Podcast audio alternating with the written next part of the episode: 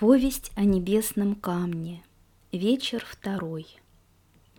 Ой, получилось очень длинное отступление, а ведь Луша продолжала говорить с мамой.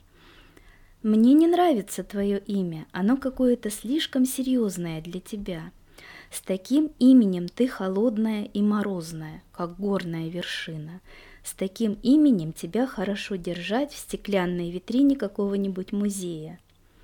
«Вот и муж говорит про меня то же самое», — подтвердила мама. «Это все потому, что ты считаешь себя Еленой, а на самом деле ты елка». «Откуда ты знаешь?» — чуть не со слезами удивленно спросила ее мама.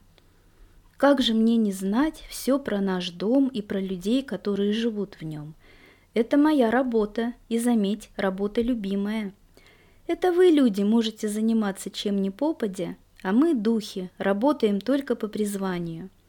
Когда ты была совсем-совсем молоденькая и зеленая, тебя так звал твой столь же юный друг.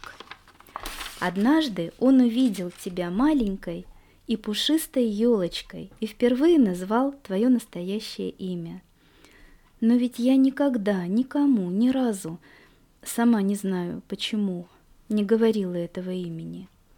И теперь не говори никому, пока не придет время». «И когда же оно придет?» – удивилась мама. «Ты сама поймешь это». «Ух!» – даже рассердилась мама. «Все ты загадками говоришь. Ну ладно, согласна, ты все же дух дома. А как настоящее имя нашего папы?» «А ну-ка, подумай про него хорошенько, посмотри на него настоящего». И елка увидела себя наряженной новогодними игрушками и разукрашенной мишурой, а в полутемную залу тихонько входил Дед Мороз с мешком подарков. У него было лицо отца ее детей. «Санта-Клаус! Клаус его настоящее имя!» В общем, на Западе все домовые знают, что святой Николай и Санта-Клаус одно и то же.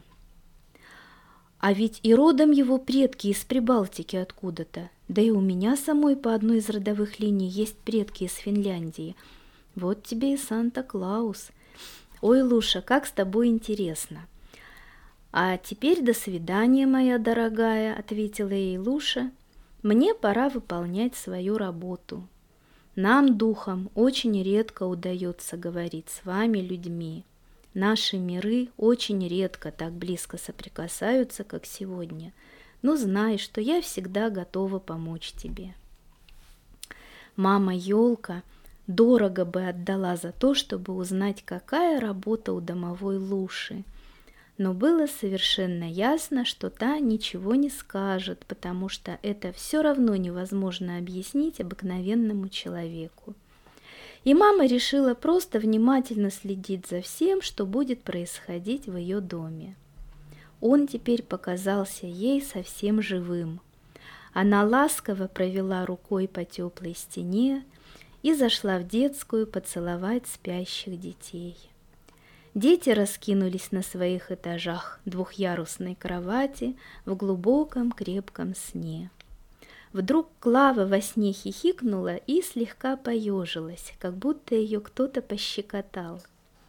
«Вот Луша, сама как ребенок», — подумала мама, и не ошиблась, это сделала именно она. А теперь мы ненадолго расстанемся с мамой и ее невидимой подружкой Лушей и узнаем, что еще происходило в этом доме до того, как, собственно, началась история небесного камня. Елке это казалось важным, потому что она уверена в том, что просто выдрать из целой сплошной жизни какую-то одну, даже самую увлекательную нить, то это все равно, что вышивать букет цветов одним цветом. Клаус и его сказки. Мы уже немножко познакомились с Зоей и Клавой. Остается добавить, что кроме официальных у них были еще домашние имена. Озорную и лукавую Зою называли Зойкой и Зайкой, а напористую и упрямую Клаву – Клавунчиком или Клавдеей с ударением на «е». Зоя и Клава, как большинство детей, очень любили сказки. Мама им на ночь сказки читала, а папа рассказывал. Он их придумывал на ходу, и дочкам они почему-то нравились больше всех других. Вот однажды вечером папа сел на стул рядом с двухъярусной детской кроватью, на верхнем этаже которой обитала Зоя, а младшая Клава была вынуждена кое-как ютиться на нижнем. Жил-был в лесу зайчик, начал папа. У детей замерло дыхание. Что же дальше будет с зайчиком?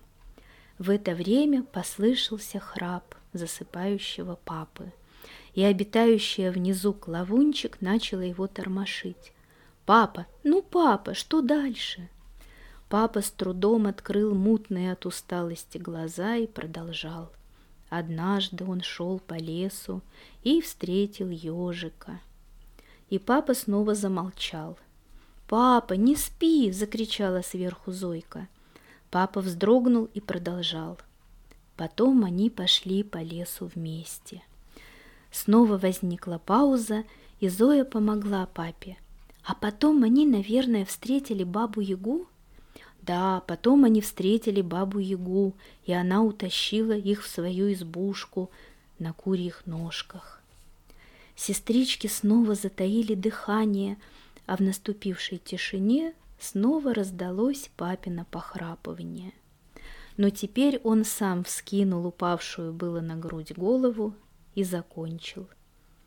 Но у нее ничего не получилось, потому что проходил мимо Дед Мороз с большим мешком, он освободил ежика и зайчика, а бабу-ягу посадил в свой мешок и унес к себе на Северный полюс. Гайки ей подкрутить. «Папа, папа, а где у бабы-яги гайки?» В голове. Ну, все, спать. И папа лег на широкую родительскую кровать, и больше уже ничего не слышал. А Зоя с Клавой еще некоторое время шушукались. А когда он ей гайки подкрутил, что он сделал? Наверное, отпустил обратно в лес, предположила Клава. И в спальне прочно утвердилась тишина, нарушаемая лишь редкими раскатами папиного храпа и шумом льющейся из крана воды. Мама на кухне домывала посуду и тоже очень хотела спать. Как в доме появился Тимка. Однажды весной дети играли во дворе, а мама только время от времени выглядывала из окна кухни посмотреть, где ее девочки. Они ушли из дома с целым свертком всяких нужных вещей. Например, там было покрывало для домика и много всякой посуды, и даже кое-что из мебели. Ведь не могут же куклы жить как попало, без кровати там или серванта, не говоря о куче платьев. Мама видела, что девочки со своими подружками мирно играли на своем одеяле. Но потом Зойке в голову, видимо, пришла свежая мысль, она сорвалась с места и куда-то побежала. Девчонки за ней, и Клавдея тоже сначала ринулась за ними.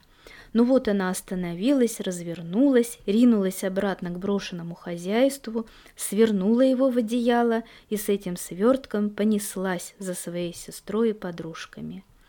Мама подумала, что младшая у нее, кажется, может стать более хозяйственной, чем старшая. Дальше мама потеряла их из виду и втянулась со сквозняком обратно на кухню, продолжать готовить ужин. А понеслись девочки в соседний двор, где собака по имени Лира недавно ощенилась и перенесла целых 8 кутят. Дети сделали им что-то вроде будки и кормили всю эту большую семью, клянча куски у своих мам или просто пряча что-нибудь съедобное. Из-за Лиры с ее детьми между двумя соседними дворами даже получилось что-то вроде войны. Каждый двор хотел, чтобы Лира жила у них, и время от времени собаку со всем ее выводком перепрятывали в новое место, чтобы враги из соседнего двора не нашли ее. Там тоже не дремала разведка, и не было, наверное, ни одного подвала, в котором бы не побывали мальчишки и девчонки со всех окрестных дворов, включая, разумеется, Зою и Клаву. Зоя даже вела тетрадь с записями под названием «Дела Лиры и ее щенят». Одним словом, побежали они прятать Лиру. Мама про это ничего не знала. Ее беспокоило, что детей целый день нет дома, и они приходят грязные, постоянно таскают каких-то щенят. Да, так их называли дети – щенята. Это взрослые пользуются разными грубыми словами, такими как щенки. А дети знают точно, что если есть котята, цыплята и утята, то значит есть и щенята. Мама и папа уже потихоньку обсуждали между собой вопрос, что, наверное, придется завести дома какое-нибудь животное, чтобы дети не переселились окончательно в подвал. Папа и мама имели в виду какое-нибудь приличное животное, например, породистую собаку. Но все получилось совсем не так. Однажды дети вернулись домой раньше обычного и стали играть в своей комнате. Они быстро поужинали, потом исчезли у себя. Мама и папа порадовались хорошему аппетиту своих девочек, да еще потом дети помылись без разговоров и легли без сказок спать. Родители только диву давались, что же такое с ними. Утром мама услышала из детской комнаты тихое поскуливание, возню и громкий шепот детей. Она постояла под дверью, прислушиваясь. Да, нет сомнений, визжал щенок, и он, судя по всему, провел ночь в комнате ее девочек. Так и появился в доме Тимка, ведь невозможно было его теперь выставить, когда дети вернулись домой. Потом папа и мама тоже полюбили его. Тимка оказался одним из Лириных щенят. Остальных тоже разобрали дети из двух дворов. А что же домовая Луша? Вы думаете, что она хотя бы намекнула бедной маме елки о том, какой переворот готовился в их доме? Ничего подобного. Елка даже решила, что Луша покрывала все детские проделки, пока родители не очутились перед фактом увеличения своей семьи. Как видите, привычка все валить на кого-нибудь, кроме себя, никуда не делась у мамы, и она потом с некоторым огорчением это заметила.